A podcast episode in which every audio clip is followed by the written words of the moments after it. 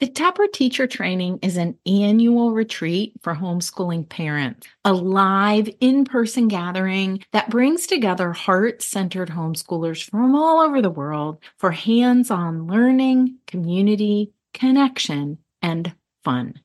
And I'd love to see you at Taproot 2024. We'll gather August 1st through 4th at a camp in Northeastern Ohio for a long weekend of engaging workshops, hiking and yoga, and personal reflection. Taproot gives everyone a chance to experience and practice singing, painting, and building main lessons in order to foster a deeper understanding of the hands on Waldorf inspired approach. A team of experienced homeschoolers offer guidance rooted in each of their family's life to help bring you more joy to yours. This is our 18th year of offering this amazing experience. You can learn more at artofhomeschooling.com slash taproot 2024.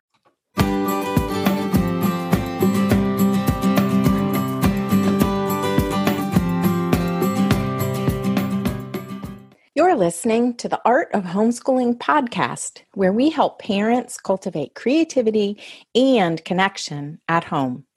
I'm your host, Jean Miller, and here on this podcast, you'll find stories and inspiration to bring you the confidence you need to make homeschooling work for your family. Let's begin.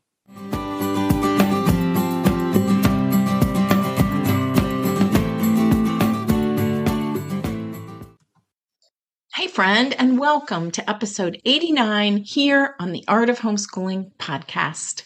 Today, I have seven tips to help you show up as your best self or switch gears when you're feeling stressed. I want to encourage you to show up as your best self instead of your stressed self.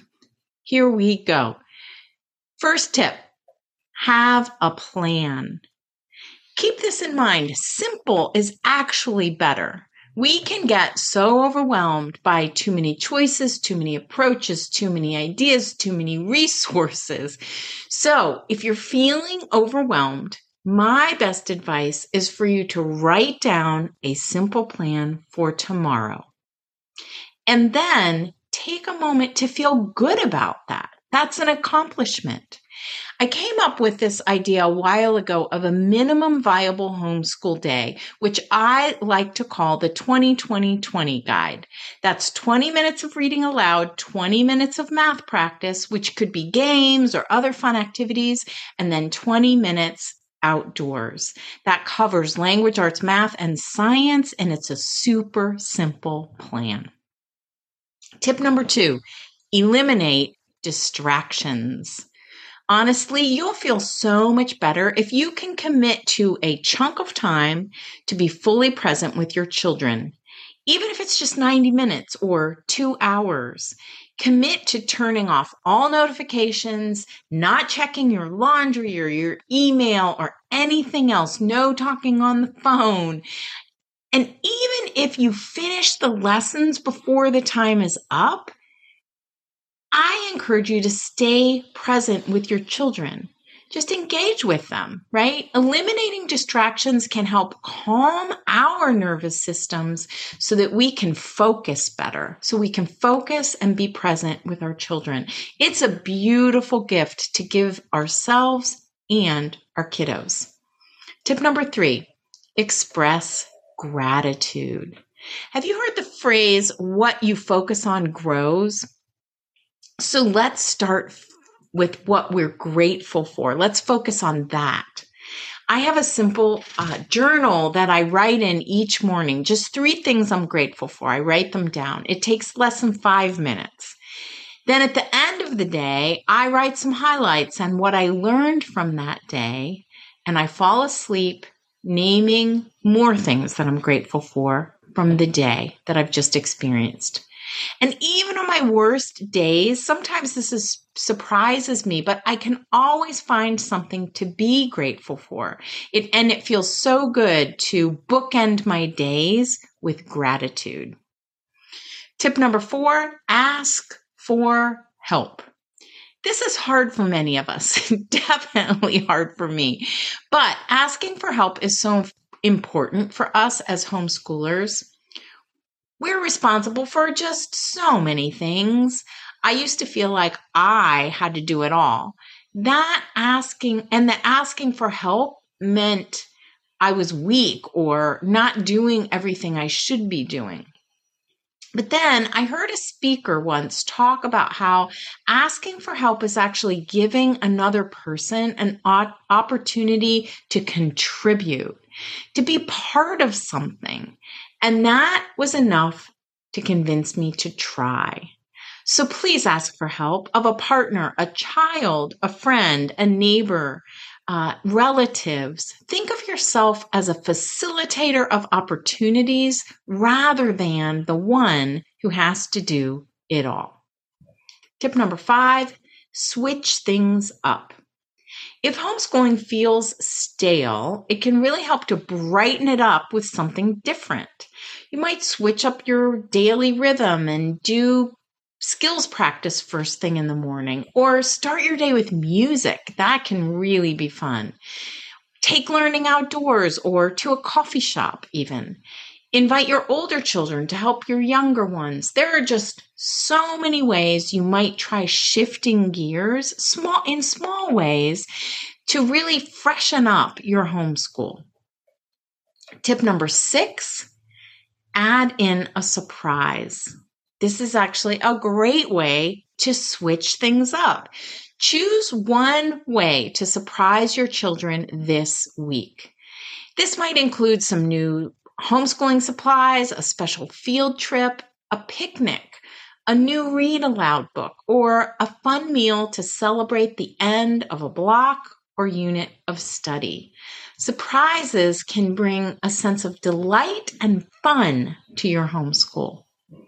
And tip number seven celebrate your wins.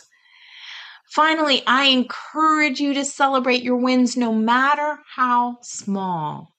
Acknowledging and celebrating our wins actually helps us to stay motivated and keep going.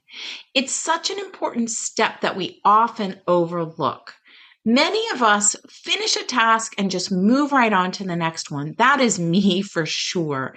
But imagine how it might feel to just take a moment to feel proud of what you accomplished today or in the last week or the past month. Then simply declare something like, We're going to the park today to play in celebration of finishing our lesson books. Give it a try celebrating your wins really does make a difference in how motivated you are to keep going. I have a few other episodes here on the podcast that you might want to check out. If you're looking for more ease in your homeschool and wanting to believe more in yourself, you'll love episode 19, starting where you are each time.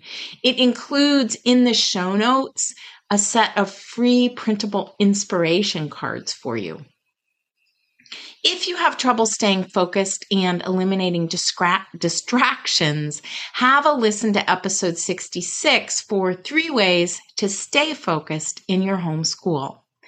And if you're feeling overwhelmed and alone, be sure to have a listen to episode 75 Dear Overwhelmed Homeschool Parent. Links to all of those episodes are in the show notes, which you can find at artofhomeschooling.com slash episode 88. And here is a quick review of the seven tips for showing up as your best self instead of your stressed self. Have a plan, eliminate distractions, express gratitude, ask for help, switch things up, add in a surprise, and celebrate your wins. Thanks so much for listening. And I hope these seven tips help you show up as your best self instead of your stressed self in your homeschool. If you're looking for more support, I'd be honored to help you. I have a membership community called Inspired at Home, and I also offer one on one mentor sessions. You can find out more about everything that I offer on my website at artofhomeschooling.com. That's all for today, my friend. But here's what I want you to remember rather than perfection, let's focus on connection. Thanks so much for listening, and I'll see you on the next episode of the Art of Homeschooling podcast.